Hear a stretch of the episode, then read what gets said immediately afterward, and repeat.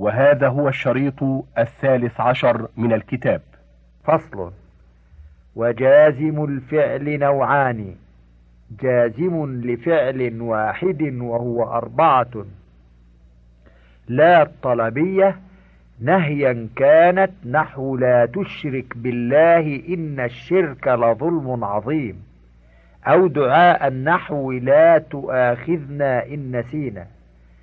وجزمها فعلي المتكلم مبنيين للفاعل نادر كقوله وهو النابغة الذبياني لا أعرفا ربربا حورا مدامعها مردفات على أعجاز أكواره. وكقول الشاعر إذا ما خرجنا من دمشق فلا نعد لها أبدا ما دام فيها الجراضم.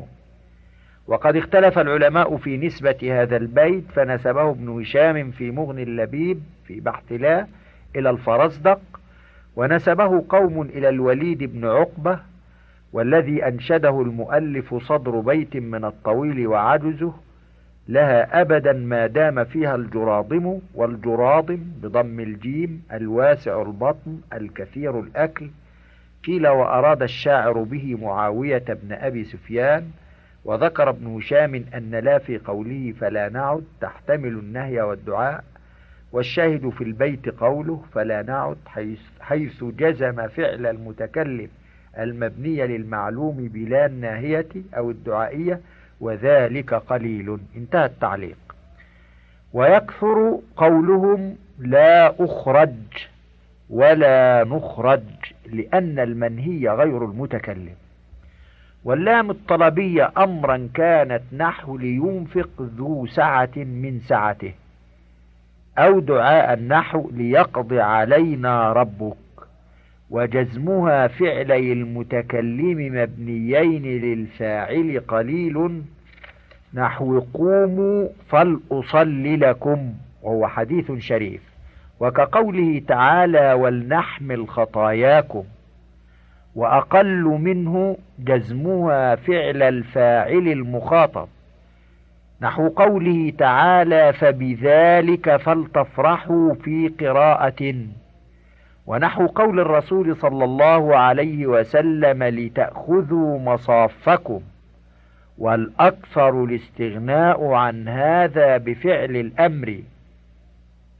ولم ولما ويشتركان في الحرفية والنفي والجزم والقلب للمضي وتنفرد لم بمصاحبة الشرط نحو وإن لم تفعل فما بلغت رسالته وبجواز انقطاع نفي منفيها ومن ثم جاز لم يكن ثم كان وامتنع لما يكن ثم كان وتنفرد لما بجواز حذف مجزومها كقاربت المدينة ولما أي ولما أدخلها.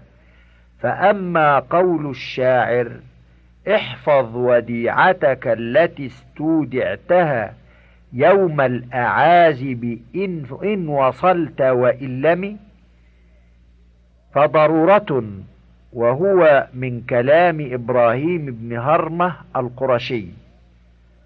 وبتوقع ثبوته كقوله تعالى لما يذوقوا عذابي. ولما يدخل الإيمان في قلوبكم ومن ثم امتنع لما يجتمع الضدان وجازم لفعلين وهو أربعة حرف باتفاق وهو إن وحرف على الأصح وهو إذمه واسم باتفاق وهو من وما ومتى وأي وأين وأيان وأنا وحيثما. واسم على الأصح وهو مهما. وكل منهن يقتضي فعلين يسمى أولهما شرطا وثانيهما جوابا وجزاء. ويكونان مضارعين نحو قوله تعالى وإن تعودوا نعد وماضيين نحو وإن عدتم عدنا وماضيا فمضارعا نحو من كان يريد حرف الآخرة نزد له في حرفه وعكسه وهو قليل نحو من يقم ليلة القدر إيمانا واحتسابا غفر له. ومنه وإن نشأ ومنه إن نشأ ننزل عليهم من السماء آية فظل لأن تابع الجواب جواب ورد الناظم بهذين ونحوهما على الأكثرين إذ خصوا هذا النوع بالضرورة. تعليق اعلم أن المؤلف ذهب في مغني اللبيب إلى أن وقوع الشرط مضارعا والجواب ماضيا خاص بالضرورة وهذا هو مذهب الجمهور. وتابع هنا ابن مالك والفراء في أنه جائز في سعة الكلام وهو الحق. فقد روى البخاري الحديث الذي ذكره المؤلف وروى قول عائشة رضي الله عنها إن أبا بكر رجل أسيف متى يقم مقامك رقا. وقد وردت أبيات كثيرة منها ما ذكرنا من قبل ومنها قول الآخر من يكدني بسيء كنت منه كالشجا بين حلقه والوريد.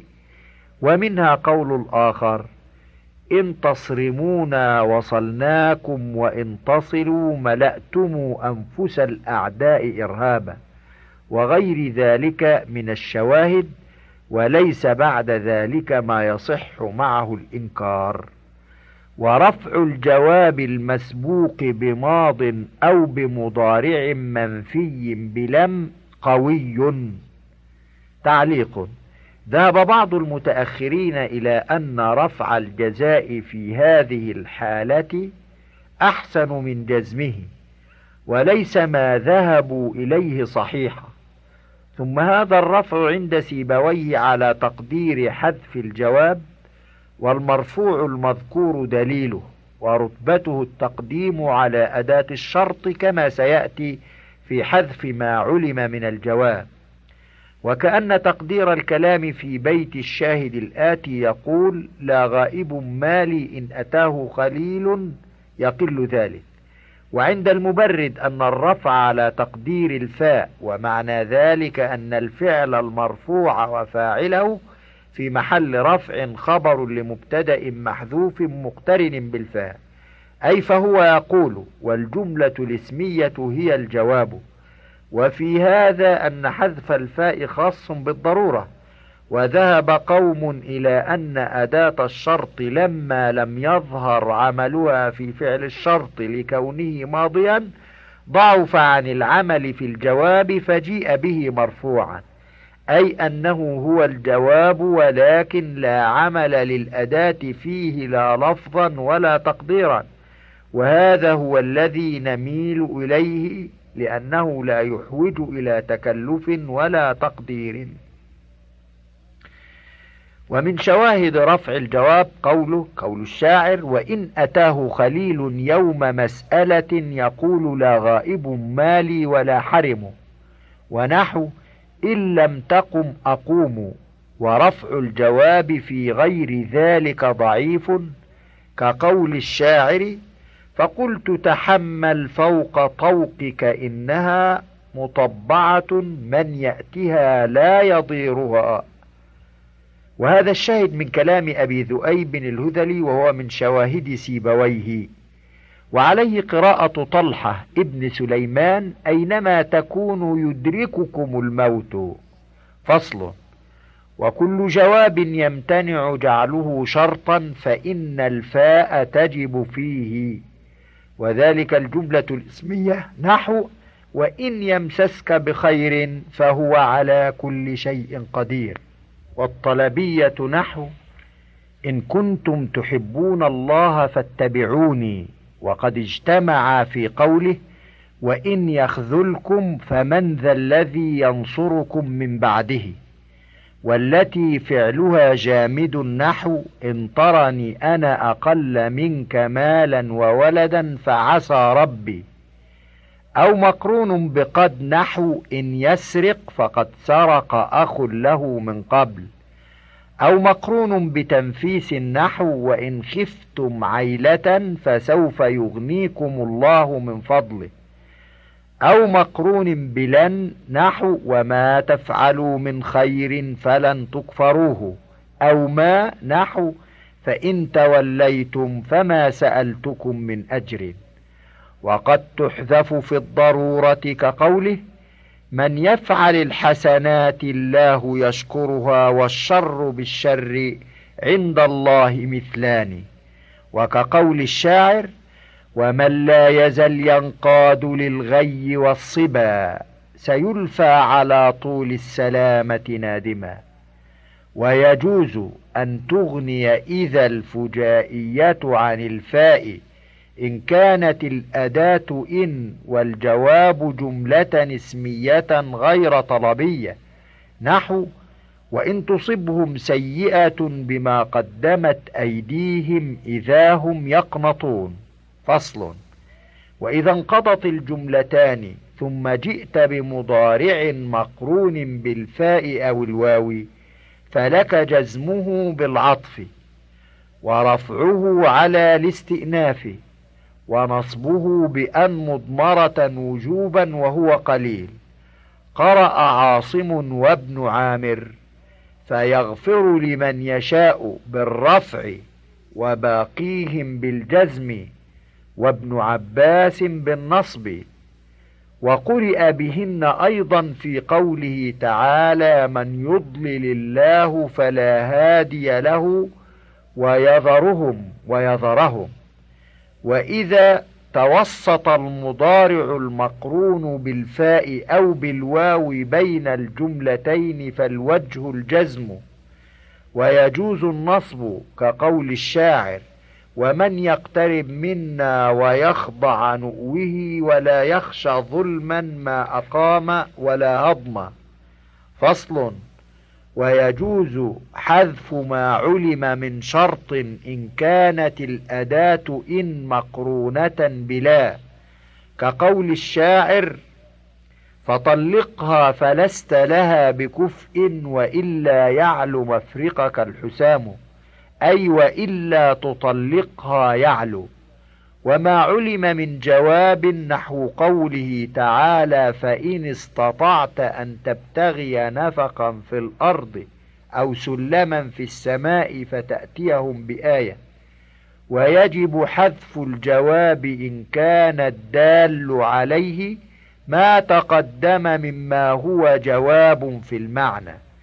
نحو أنت ظالم إن فعلت. أو ما تأخر من جواب قسم سابق عليه نحو قوله تعالى قل إن اجتمعت الإنس والجن على أن يأتوا بمثل هذا القرآن لا يأتون بمثله ولو كان بعضهم لبعض ظهيرا. كما يجب إغناء جواب الشرط عن جواب قسم تأخر عنه نحو إن تقم والله أقم. وإذا تقدمهما ذو خبر جاز جعل الجواب للشرط مع تأخره ولم يجب خلافا لابن مالك. نحو زيد والله إن يقم أقم معه. ولا يجوز إن لم يتقدمهما خلافا للفراء وله أيضا.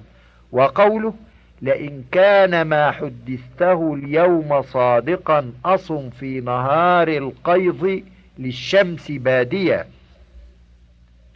وهذا البيت من الطويل وقد قيل إن هذا الشاهد من كلام امرأة من بني عقيل ولم أجد أحدا سماها باسمها والظاهر من عبارة البيت أن قائله رجل إذ لو كان القائل امرأة لقالت بادية فافهم ذلك.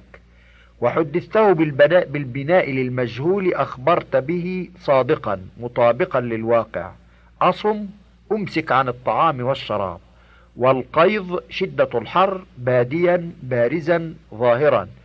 يريد أنه لا يكتفي بالصوم في ذلك اليوم الشديد الحار بل يزيد على ذلك أنه يتعرض لحرارة الشمس حتى يكون ذلك أوجع له وآلم. المعنى يتنصل الشاعر مما رماه به عند المخاطب أحد الواشين النمامين ويحلف على أنه إن كان هذا الخبر صادقا فإن عليه أن يصوم يوما شديد الحر ويتعرض مع ذلك لوهج الشمس.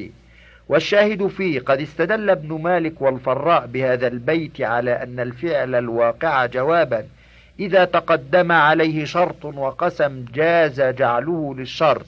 وإن كان الشرط متأخرا عن القسم ولم يتقدم عليهما مبتدأ وعندهما أن اللام في قوله لئن هي اللام الموطئة للقسم وإن شرطية وقوله أصم جواب الشرط بدليل أنه مجزوم ولو كان جوابا للقسم لاتصل بالنون المؤكدة والجمهور على أنه إذا تقدم على الشرط والقسم مبتدأ جاز جعل الجواب له جاز جعل الجواب لأيهما كان وإن لم يتقدم عليهما مبتدأ وجب كون الجواب للمتقدم منهما. ولهم في الرد على هذا الشاهد ما ذكره المؤلف من أنه لا من أنه ضرورة فلا يقاس عليه أو ادعاء أن هذه اللام ليست الموطئة للقسم. بل هي زائدة وعلى هذا لا يكون قد اجتمع شرط وقسم فافهم ذلك. انتهى التعليق. وحيث حذف الجواب اشترط في غير الضرورة مضي الشرط فلا يجوز أنت ظالم إن تفعل. ولا والله إن تقم لأقومن. فصل في لو للو ثلاثة أوجه. تعليق. يقول المعلق بل سبعة أوجه. الأول التمني وسيشير إليه في آخر الفصل. ويحمل عليه قول الله تعالى ولو أنهم آمنوا واتقوا لمثوبة من عند الله خير ومن أمثلته قولك لو تأتينا فتحدثنا إذا كان المخاطب ميؤوسا من إتيانه أو متعسرا إتيانه عادة. الثاني العرض نحو لو تنزل عندنا فتصيب خيرا.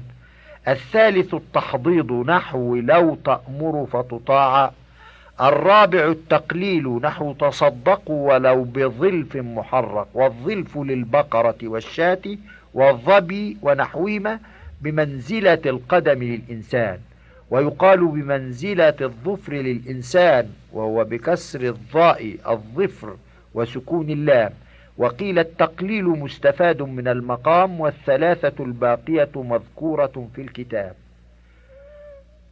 انتهى التعليق. أحد هذه الأوجه أن تكون مصدرية وأكثر النحويين لم يثبت ورود لو مصدرية وزعم أنها شرطية في نحو قوله تعالى ودوا لو تدهنوا فيدهنون وأن مفعول ودوا محذوف تقدروا ودوا إدهانك وإذا لم يوجد في الكلام ما يصلح جوابا كما في قوله تعالى يود أحدهم لو يعمر ألف سنة كان الجواب مقدرا أيضا فكأن أصل الكلام يود أحدهم التعمير لو يعمر ألف سنة لصره ذلك ولا يخفى عليك ما في هذا الرأي من التكلف بتقدير المفعول والجواب وإنما دعاهم إلى هذا أنهم وجدوها تدخل على أن في نحو قوله وما عملت من سوء تود لو أن بينها وبينه أمدا بعيدا فظنوا أنها لو كانت مصدرية لما دخلت على حرف مصدري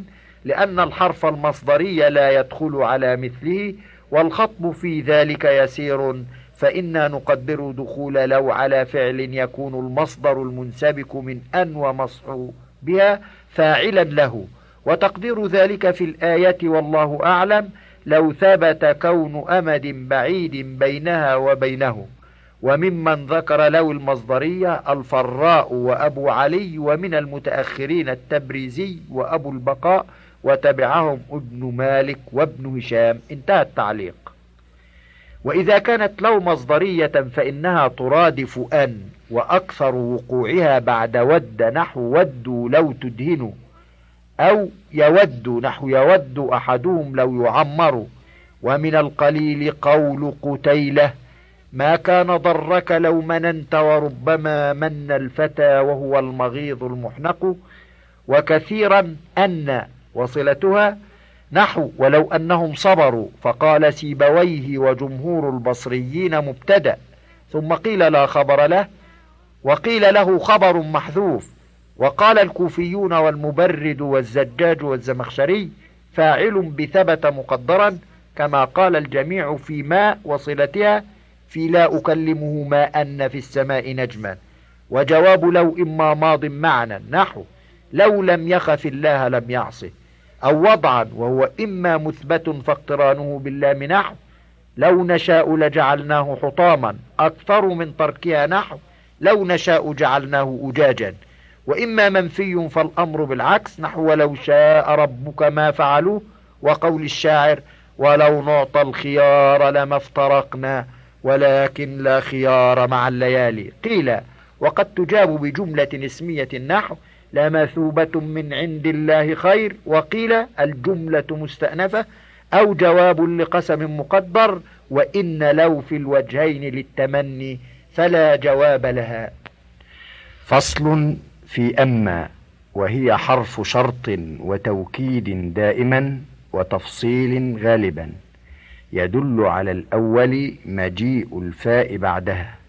وعلى الثالث استقراء مواقعها نحو فأما اليتيم فلا تقهر فأما الذين اسودت وجوههم فأما من أعطى واتقى وصدق بالحسنى الآيات ومنه فأما الذين في قلوبهم زيغ فيتبعون ما تشابه منه ابتغاء الفتنة وابتغاء تأويله وما يعلم تأويله إلا الله والراسخون في العلم يقولون آمنا به كل من عند ربنا وما يذكر إلا أولو الألباب. وقسيمه في المعنى قوله تعالى والراسخون في العلم فالوقف دونه والمعنى وأما الراسخون فيقولون وذلك على أن المراد بالمتشابه ما استأثر الله تعالى بعلمه. ومن تخلف التفصيل قولك أما زيد فمنطلق وأما الثاني فذكره الزمخشري فقال أما حرف يعطي الكلام فضل توكيد تقول زيد ذاهب فإذا قصدت أنه لا محالة ذاهب قلت أما زيد فذاهب.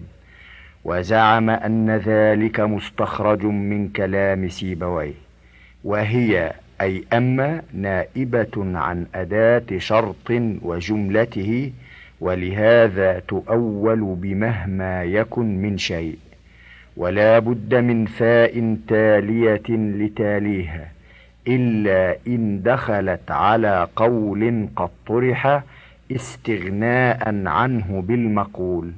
فيجب حذفها معه كقوله تعالى فأما الذين اسودت وجوههم أكفرتم بعد إيمانكم أي فيقال لهم أكفرتم ولا تحذف في غير ذلك إلا في ضرورة كقول الشاعر فأما القتال لا قتال لديكم ولكن سيرا في عراض المواكب أو ندور نحو أما بعد ما بال رجال يشترطون شروطا ليست في كتاب الله. فصل في لولا ولوما للولا ولوما وجهان. أحدهما أن يدل على امتناع جوابهما لوجود تأليهما فيختصان بالجمل الاسمية. نحو قول الله تعالى لولا أنتم لكنا مؤمنين. والثاني أن يدل على التحضيض فيختصان بالفعلية. نحو قول الله تعالى لولا أنزل علينا الملائكة وكقوله لو ما تأتينا بالملائكة ويساويهما في التحضيض والاختصاص بالأفعال هلا وألا وألا. وقد يلي حرف التحضيض اسم معلق بفعل إما مضمر نحو قول الرسول صلى الله عليه وسلم فهلا بكرا تلاعبها وتلاعبك أي فهلا تزوجت بكرا أو مظهر مؤخر نحو ولولا إذ سمعتموه قلتم ما يكون لنا أن نتكلم بهذا أي هلا قلتم إذ سمعتموه باب الإخبار بالذي وفروعه وبالألف واللام ويسميه بعضهم باب السبك وهو باب وضعه النحويون للتدريب في الأحكام النحوية كما وضع التصريفيون مسائل التمرين في القواعد التصريفية والكلام فيه في فصلين الفصل الأول في بيان حقيقته. إذا قيل لك كيف تخبر عن زيد من قولنا زيد منطلق بالذي؟ فاعمد إلى ذلك الكلام فاعمل فيه أربعة أعمال. أحدها أن تبتدئه بموصول مطابق لزيد في إفراده وتذكيره وهو الذي. الثاني أن تؤخر زيدا إلى آخر التركيب. الثالث أن ترفعه على أنه خبر للذي الرابع أن تجعل في مكانه الذي نقلته عنه ضميرا مطابقا له في معناه وفي إعرابه. فتقول الذي هو منطلق زيد فالذي مبتدأ وهو منطلق مبتدأ وخبر.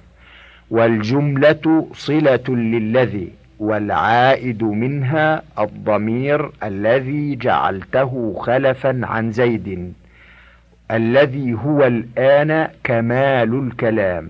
وقد تبين بما شرحناه أن زيدا مخبر به لا عنه وأن الذي بالعكس وذلك خلاف ظاهر السؤال.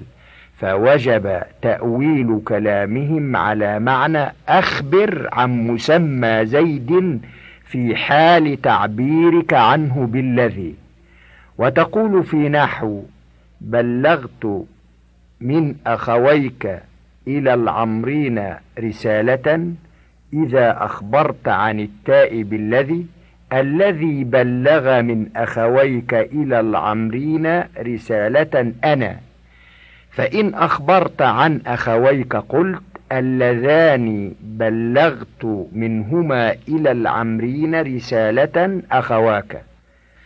وعن العمرين قلت الذي بلغت من أخويك إليهم رسالة العمرون.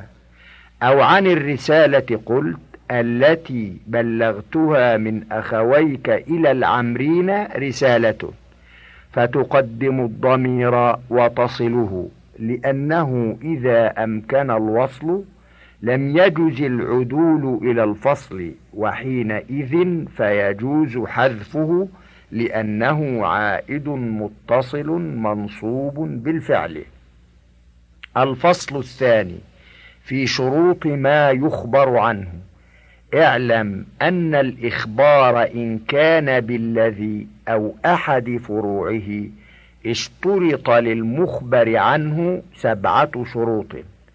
أحدها أن يكون قابلا للتأخير فلا يخبر عن أيهم من قولك أيهم في الدار لأنك تقول حينئذ الذي هو في الدار أيهم. فتزيل الاستفهام عن صدريته وكذا القول في جميع أسماء الاستفهام والشرط وكم الخبرية وما التعجبية وضمير الشأن لا يخبر عن شيء منها لما ذكرنا. وفي التسهيل أن الشرط أن يقبل الاسم أو خلفه التأخير وذلك لأن الضمائر المتصلة كالتاء من قمت يخبر عنها مع أنها لا تتأخر ولكن يتأخر خلفها وهو الضمير المنفصل فتقول الذي قام أنا. انتهى الوجه الأول. فضلا اقلب الشريط. وكذا القول في نحوه. وهذا القيد لم يذكره ابن مالك في التسهيل. الثالث أن يكون قابلا للاستغناء عنه بالأجنبي فلا يخبر عن الهاء من نحو زيد ضربته لأنها لا يستغنى عنها بالأجنبي كعمر وبكر. وإنما امتنع الإخبار عما هو كذلك لأنك لو أخبرت عنه لقلت الذي زيد ضربته هو. فالضمير المنفصل هو الذي كان متصلا بالفعل قبل الإخبار. والضمير المتصل الآن خلف عن ذلك الضمير الذي كان متصلا ففصلته وأخرته. ثم هذا الضمير المتصل إن قدرته رابطا للخبر بالمبتدأ الذي هو زيد بقي الموصول بلا عائد. وإن قدرته عائدا على الموصول بقي الخبر بلا رابط. الرابع أن يكون قابلا للاستغناء عنه بالضمير. فلا يخبر عن الاسم المجرور بحتى أو بمذ أو بمنذ لأنهن لا لا يجررن إلا الظاهرة. والإخبار يستدعي إقامة ضمير مقام المخبر عنه كما تقدم. فإذا قيل صر أبا زيد قرب قرب من عمرو الكريم جاز الإخبار عن زيد وامتنع الإخبار عن الباقي لأن الضمير لا يخلفهن. أما الأب فلأن الضمير لا يضاف وأما القرب فلأن الضمير لا يتعلق به جار ومجرور ولا غيره. وأما عمرو الكريم فلأن الضمير لا يوصف ولا يوصف به. نعم إن أخبرت عن المضاف والمضاف إليه معا أو عن العامل ومعموله معا أو عن الموصوف وصفته معا فأخرت ذلك وجعلت مكانه ضميرا جاز. فتقول في الإخبار عن المتضايفين الذي صره قرب من عمرو الكريم أبو زيد وكذا الباقي. الخامس جواز وروده في الإثبات فلا يخبر عن أحد من نحو ما جاءني أحد لأنه لو قيل الذي ما جاءني أحد لزم وقوع أحد في الإيجاب. السادس كونه في جملة خبرية فلا يخبر عن الاسم في مثل اضرب زيدا لأن الطلب لا يقع صلة. السابع ألا يكون في إحدى جملتين مستقلتين نحو زيد من قولك قام زيد وقعد عمرو بخلاف إن قام زيد قعد عمرو. وإن كان الإخبار بالألف واللام اشترط عشرة أمور هذه السبعة وثلاثة أخر. وهي أن يكون المخبر عنه من جملة فعلية وأن يكون فعلها متصرفا وأن يكون مقدما فلا يخبر بأل عن زيد من قولك زيد أخوك ولا من قولك عسى زيد أن يقوم ولا من قولك ما زال زيد عالما ويخبر عن كل من الفاعل والمفعول في نحو قولك وقى الله البطل فتقول الواقي البطل الله والواقيه الله البطل. ولا يجوز لك أن تحذف الهاء لأن عائد الألف واللام لا يحذف إلا في ضرورة الشعر كقوله ما المستفز الهوى محمود عاقبة ولو أتيح له صفو بلا كدر فصل وإذا رفعت صلة أل ضميرا راجعا إلى نفس أل استطر في الصلة ولم يبرز. تقول في الإخبار عن التاء من بلغت في المثال المتقدم المبلغ من أخويك إلى العمرين رسالة أنا ففي المبلغ ضمير مستتر لأنه في المعنى لأل لأنه خلف عن ضمير المتكلم. وأل للمتكلم لأن خبرها ضمير المتكلم والمبتدأ نفس الخبر. وإن رفعت صلة ال ضميرا لغير ال وجب بروزه وانفصاله كما إذا أخبرت عن شيء من بقية أسماء المثال. تقول في الإخبار عن الأخوين المبلغ أنا منهما إلى العمرين أو إلى العمرين رسالة أخواك. وعن العمرين المبلغ أنا من أخويك إليهم رسالة العمرون. وعن الرسالة المبلغها أنا من أخويك إلى العمرين رسالة. وذلك لأن التبليغ فعل المتكلم وأل فيهن لغير المتكلم لأنها نفس الخبر الذي أخرته. هذا باب العدد.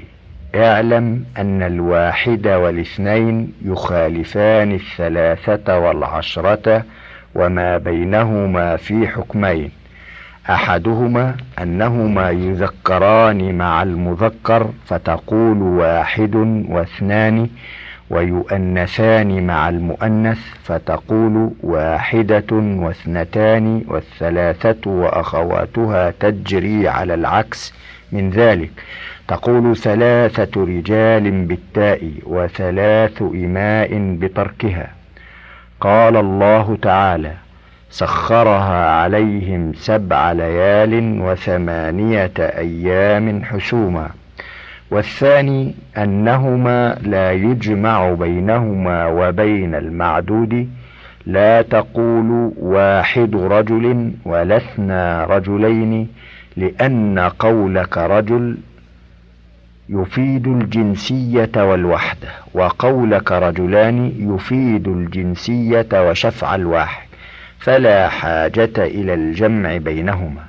وأما البواقي فلا تستفاد العدة والجنس إلا من العدد والمعدود جميعا وذلك لأن قولك ثلاثة يفيد العدة دون الجنس وقولك رجال يفيد الجنس دون العدة فإن قصدت الإفادتين جمعت بين الكلمتين.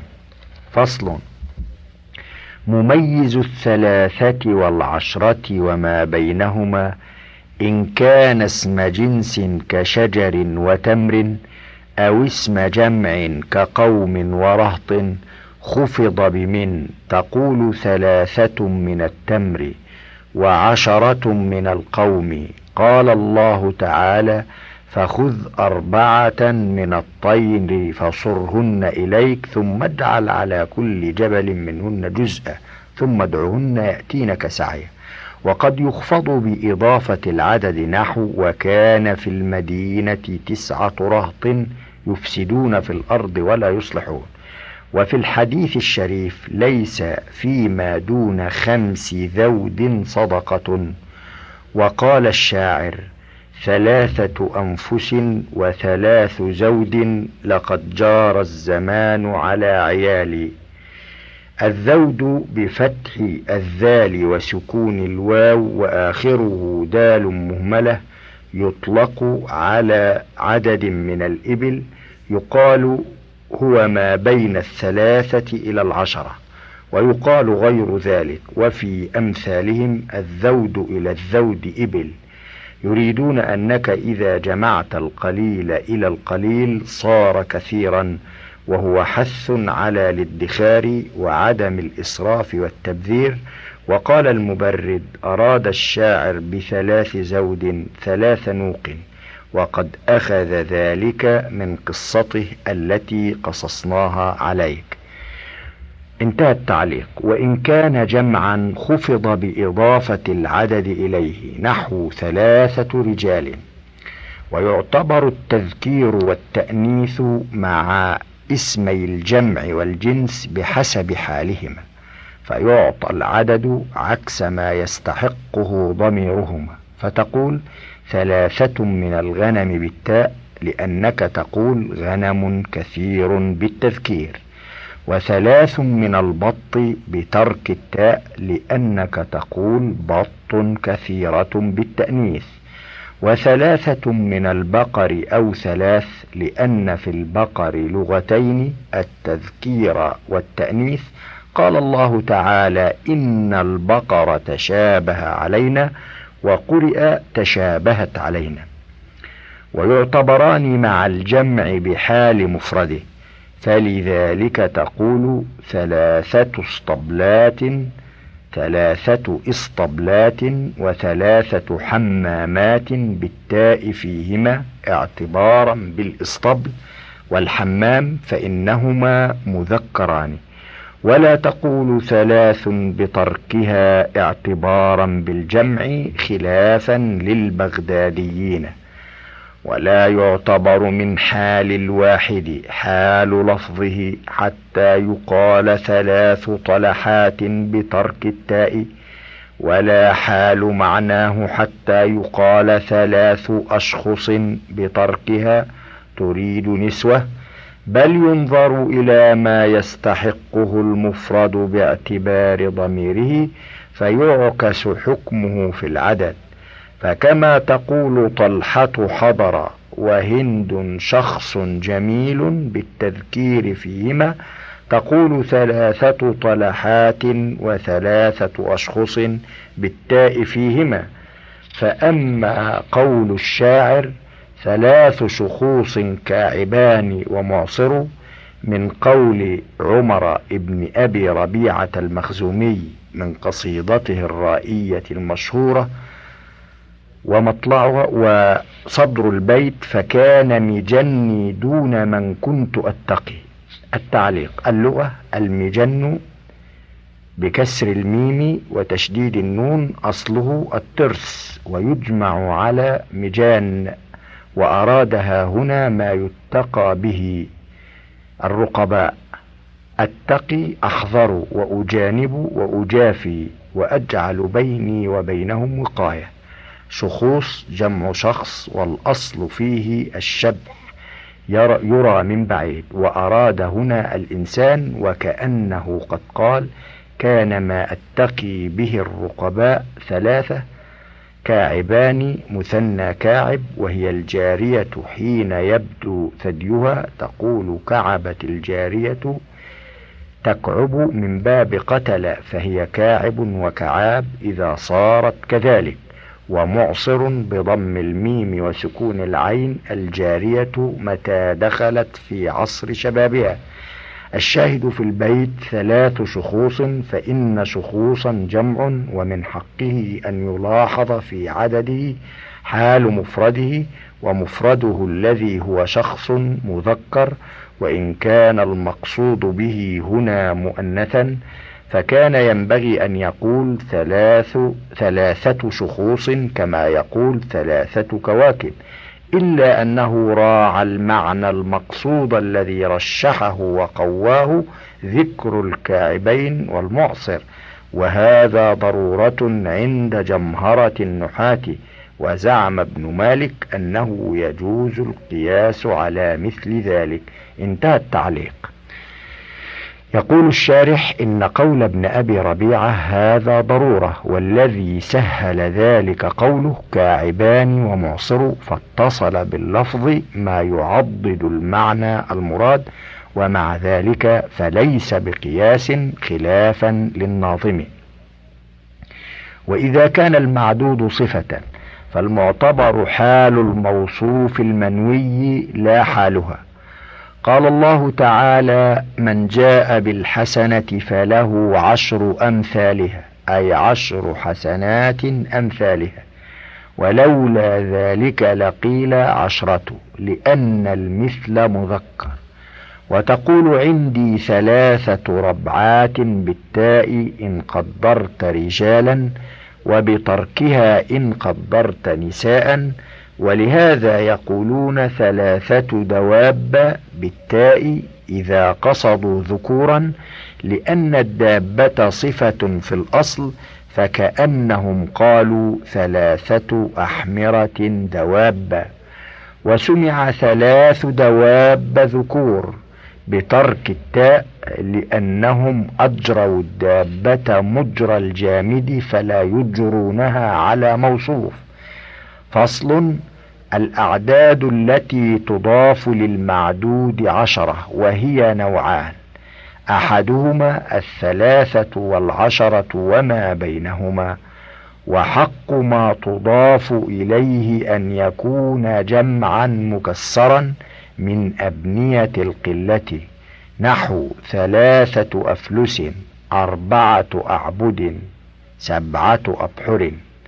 وقد يتخلف كل واحد من هذه الثلاثة فيضاف للمفرد وذلك إن كان مئة نحو ثلاثمائة وتسعمائة وشذ في الضرورة قول الشاعر ثلاث مئين للملوك وفى بها ردائي وجلت عن وجوه الأهاتم.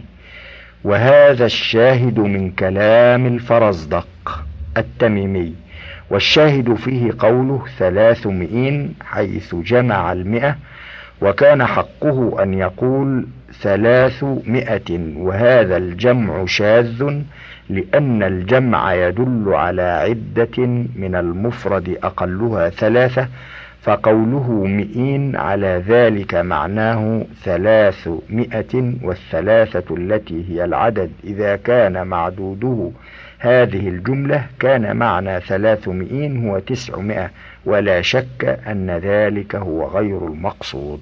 انتهى التعليق.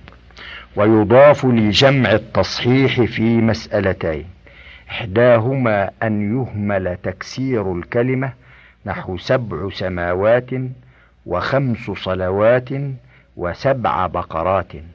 والثانية أن يجاور ما أهمل تكسيره نحو سبع سنبلات فإنه في التنزيل مجاور لسبع بقرات. ويضاف لبناء الكثرة في مسألتين. إحداهما أن يهمل بناء القلة نحو ثلاث جوار وأربعة رجال وخمسة دراهم والثانية أن يكون له بناء قلة ولكنه شاذ قياسا أو سماعا فينزل لذلك منزلة المعدوم فالأول نحو ثلاثة قروء. فإن جمع قرء بالفتح على أقراء شاذ. والثاني نحو ثلاثة شسوع فإن أشساعا قليل الاستعمال. النوع الثاني المئة والألف وحقهما أن يضاف إلى مفرد نحو مئة جلدة وألف سنة. وقد تضاف المئة إلى جمع كقراءة الأخوين ثلاثمائة سنين. وقد تميز بمفرد منصوب كقول الشاعر إذا عاش الفتى مئتين عاما فقد ذهب اللذاذة والفتاء فصل. إذا تجاوزت العشرة جئت بكلمتين الأولى النيف وهو التسعة فما دونها وحكمت لها في التذكير والتأنيث بما ثبت لها قبل ذلك فأجريت الثلاثة والتسعة وما بينهما على خلاف القياس وما دون ذلك على القياس إلا أنك تأتي بأحد وإحدى مكان واحد وواحدة وتبني الجميع على الفتح إلا اثنين واثنتين فتعربهما كالمثنى وإلا ثماني فلك فتح الياء ثمانية وإسكانها ثماني ويقل حذفها مع بقاء كسر النون ثماني ومع فتحها ثمان والكلمة الثانية العشرة وترجع بها إلى القياس في التذكير مع المذكر والتأنيث مع المؤنث وتبنيها على الفتح مطلقا. وإذا كانت بالتاء سكنت شينها في لغة الحجازيين وتكسرها في لغة تميم وبعضهم يفتحها. وقد تبين مما ذكرنا لك أنك تقول أحد عشر عبدا واثنى عشر رجلا بتذكيرهما وثلاثة عشر عبدا بتأنيث الأول وتذكير الثاني. وتقول إحدى عشرة أمة واثنتا عشرة جارية بتأنيثهما وثلاث عشرة جارية بتذكير الأول وتأنيث الثاني فإذا جاوزت التسعة عشر في التذكير والتسع عشرة في التأنيث استوى لفظ المذكر والمؤنث. تقول عشرون عبدا وثلاثون أمة وتمييز ذلك كله مفرد منصوب. نحو إني رأيت أحد عشر كوكبا. وكقوله تعالى إن عدة الشهور عند الله اثنا عشر شهرا وقوله سبحانه وواعدنا موسى ثلاثين ليلة وأتممناها. وأتممناها بعشر فتم ميقات ربه أربعين ليلة. وكقوله سبحانه إن هذا أخي له تسع وتسعون نعجة. وأما قوله تعالى وقطعناهم اثنتي عشرة أسباطا أمما فأسباطا بدل من اثنتي عشرة. والتمييز محذوف أي اثنتي عشرة فرقة. ولو كان أصباطا تمييزا لذكر العددان لأن السبط مذكر. وزعم الناظم أنه تمييز وأن ذكر أمما رجح حكم التأنيث كما رجحه ذكر كاعبان ومعصر.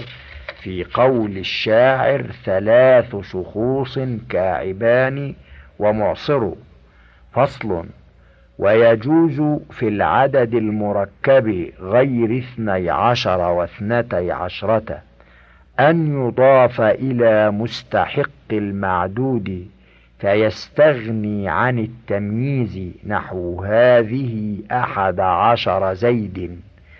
ويجب عند البصريين بقاء البناء في الجزئين وحكى سيبويه الإعراب في آخر الثاني كما في بعلبك وقال هي لغة رديئة. وحكى الكوفيون وجها ثالثا وهو أن يضاف الأول إلى الثاني كما في عبد الله نحو ما فعلت خمسة عشرك.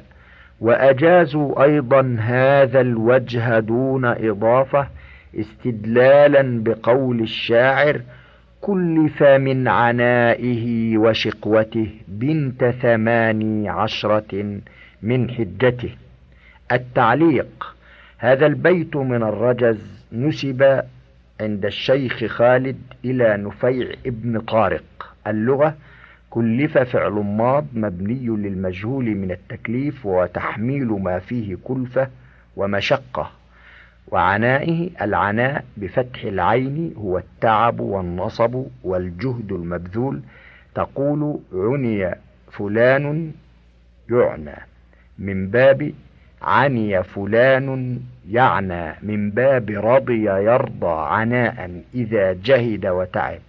الشقوة بكسر الشين وسكون القاف أو بفتح الشين وسكون القاف الشقاء والعسر. وفي القرآن غلبت علينا شقوتنا. الشاهد فيه قوله ثمان عشرة حيث أضاف الأول الذي هو صدر المركب العددي إلى الثاني الذي هو عدد المركب العددي من غير أن يكون العدد مضافا كما في خمس عشر زيد. انتهى التعليق. فصل. ويجوز أن تصوغ من اثنين وعشرة وما بينهما اسم فاعل كما تصوغه من فعل. فتقول ثان وثالث ورابع إلى العاشر. كما تقول ضارب وقاعد. ويجب فيه أبدا أن يذكر مع المذكر ويؤنث مع المؤنث. كما يجب ذلك مع ضارب ونحوه. فأما ما دون الاثنين فإنه وضع على ذلك من أول الأمر فقيل واحد وواحدة. ولك في اسم الفاعل المذكور أن تستعمله بحسب المعنى الذي تريده على سبعة أوجه. أحدها أن تستعمله مفردا ليفيد الاتصاف بمعناه مجردا فتقول ثالث ورابع. قال الشاعر توهمت آيات لها فعرفتها لستة أعوام وذا العام سابع وهو من كلام النابغة الذبياني. الثاني أن تستعمله مع أصله ليفيد أن الموصوف به بعض تلك العدة المعينة لا غير فتقول خامس خمسة أي بعض جماعة منحصرة في خمسة ويجب حينئذ إضافته إلى أصله كما يجب إضافة البعض إلى كله. قال الله تعالى إذ أخرجه الذين كفروا ثاني اثنين إذ هما في الغار.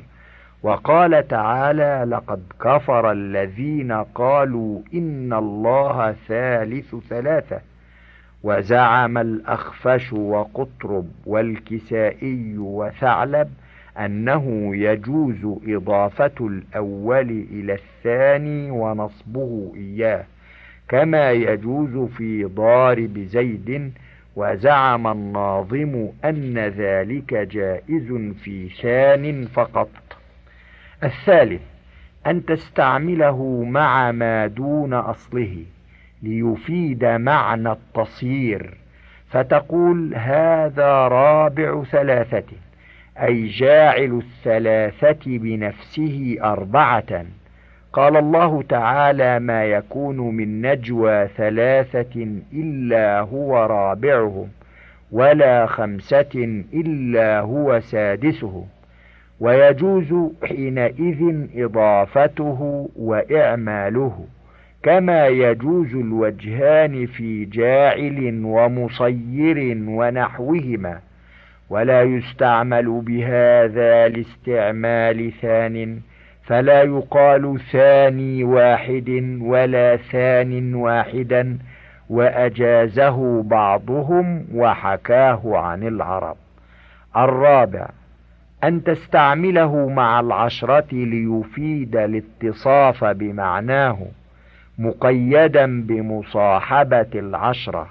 فتقول حادي عشر بتذكيرهما وحادية عشرة بتأنيثهما وكذا تصنع في البواقي تذكر اللفظين مع المذكر وتؤنثهما مع المؤنث فتقول الجزء الخامس عشر والمقامة السادسة عشرة وحيث استعملت الواحد أو الواحدة مع العشرة أو مع ما فوقها كالعشرين فإنك تقلب فاءهما إلى موطن لامهما تصيرها ياء فتقول حاد وحادية بدل واحد وواحدة ويسمى القلب المكاني. انتهى الشريط الثالث عشر وللكتاب بقية على الشريط التالي.